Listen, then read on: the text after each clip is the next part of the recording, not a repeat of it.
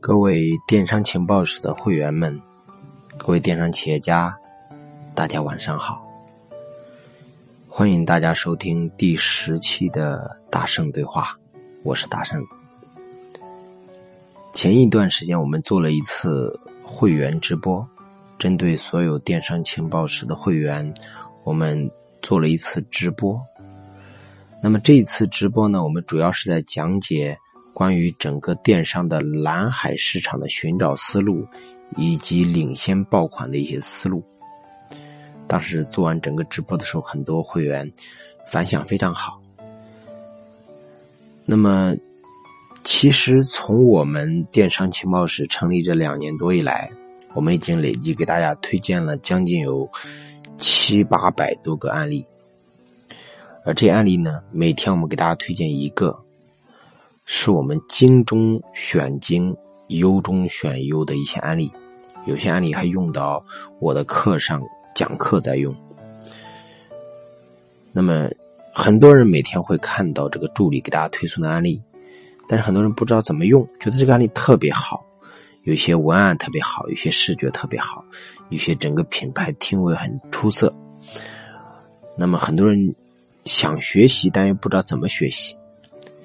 于是呢，我们准备在第五期的直播啊，就是我们所有电商情报者的会员每个月有一次直播。那我们我们在下一期的时候呢，会给大家专门用一期直播的时间，给大家讲解案例的使用，就是我们到底该怎么样使用这个案例，这个案例能给大家带来什么样的启发和启示，我们的店铺经营中可以借鉴什么。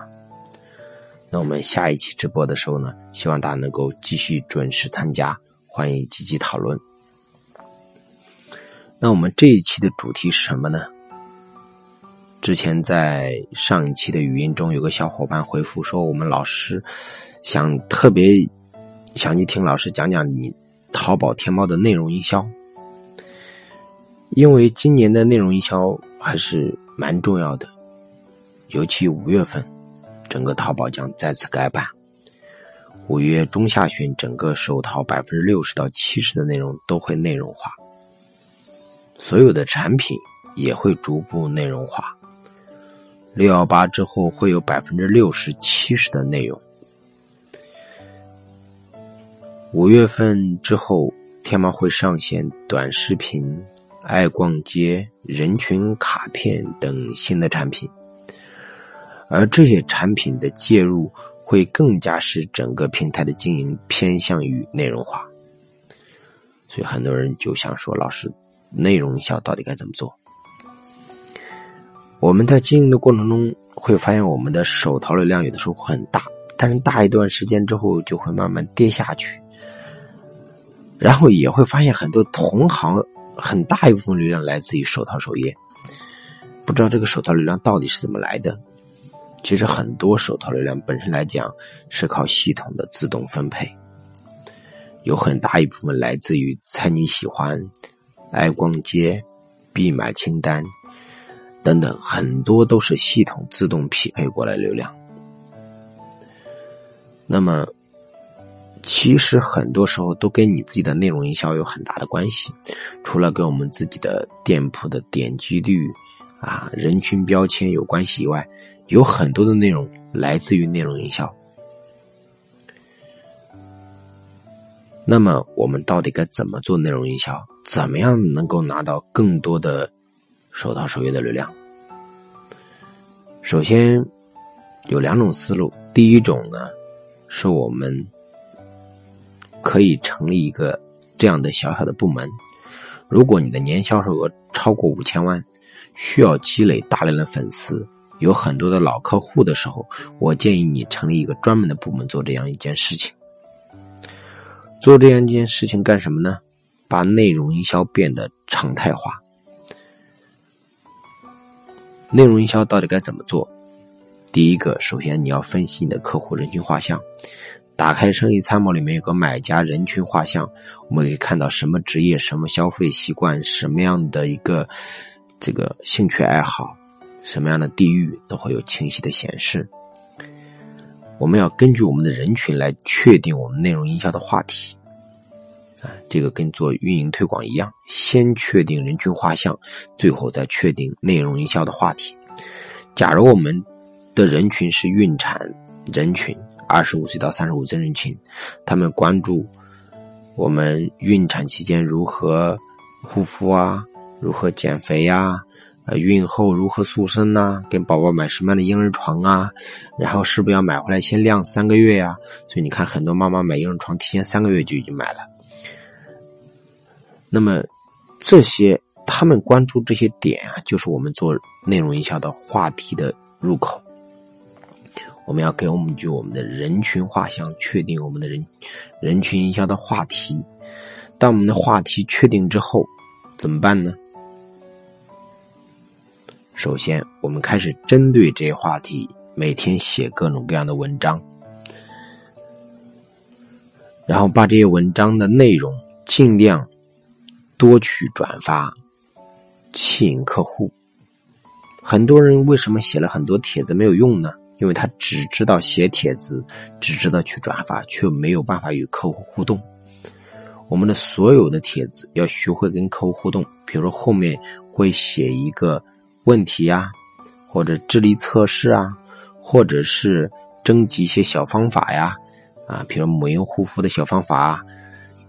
啊，或者是说一个脑筋急转弯呀，只要客户答上来了，我们可能返券十元、二十元、三十元，那么他就会关注你店铺。为什么让他关注店铺？我首先给大家讲一讲手淘首页的流量的来源，主要是系统推荐。系统为什么会给你分配那么多手淘流量呢？莫名其妙分配那么多，原因何在呢？其实淘宝的所有手淘流量来自于猜你喜欢，来自于浏览过你的店铺、收藏过你的店铺、购买过你的店铺、关注过你的店铺等等这些元素。所以，只要这个客户收藏了、关注了、互动了、购买了，他给你的店铺就会带来很多的一些免费的手淘流量。所以，我们要互动。你的每一个内容如果不互动，这个内容就白搭了。所以，我们每一篇文章首先要具备互动的思维。那么，接下来我们再需要明确一点，就是文章到底怎么写。首先，我们不需要大量的文字，客户对文字是无感的。我们需要放图片和短视频。所以说，现在淘宝也特别在乎这个短视频和图文营销。所以很多的图片反而是客户最喜欢去读的，尤其是些很有趣的图片。所以说，我们写帖子的时候尽量以图片来进行展示。OK，我讲了内容营销的步骤：第一个分析人群画像，第二个确定话题，第三个要进行互动思维的帖子，第四个就是我们写的帖子要是图片式的、视频式的。那么第五个是什么呢？看同行，看同行写了什么样的帖子，他们写了那么多帖子，肯定是很受欢迎的。那么有一些转发量很高的，我们做一下统计，看看客户哪些是转发量特别高、关注度特别多、浏览量特别大的。我们多观察个十几二十家，马上就发现哦，原来我们这一部分人群最喜欢看的是这个东西。那我就在这个地方多下下功夫，那我的手淘关注的流量端口不就变多了吗？所以我们要看我们的同行，除了了解我们的同行以外，我们还要做营销。很多人说老师，刚才你不是讲的是内容营销吗？刚才给大家讲的是内容，营销是营销，内容是内容。内容是一个载体，而营销是一种方法和技巧。什么叫营销？就是快速的裂变。很多人的帖子会写成说“买家奇葩秀”啊，就很多奇葩的买家秀，呃，很多帖子会转出来。还有一些我们在网上看到有个买家和。卖家之间的对话，比如说一个卖小龙虾的和一个买家之间的对话，非常的有趣，很多人也会去看那一家卖小龙虾的店铺。还有人在自己的整个店铺的首页里面进行表白，也有人去看这个店铺。啊，很多人首页写上什么寻人启事，写一个非常呃有故事的爱情故事，这也是在做营销。那么营销是什么呢？就是给我们的店铺找一些爆发点。那么这个爆发点怎么找？看每天百度、新浪上的热搜排行榜。这个热搜排行榜一出来，我们要马上跟这个热搜凑到一块儿，但不一定每个都要凑。就要有杜蕾斯那种精神，只要一出来，我们马上往上凑一下。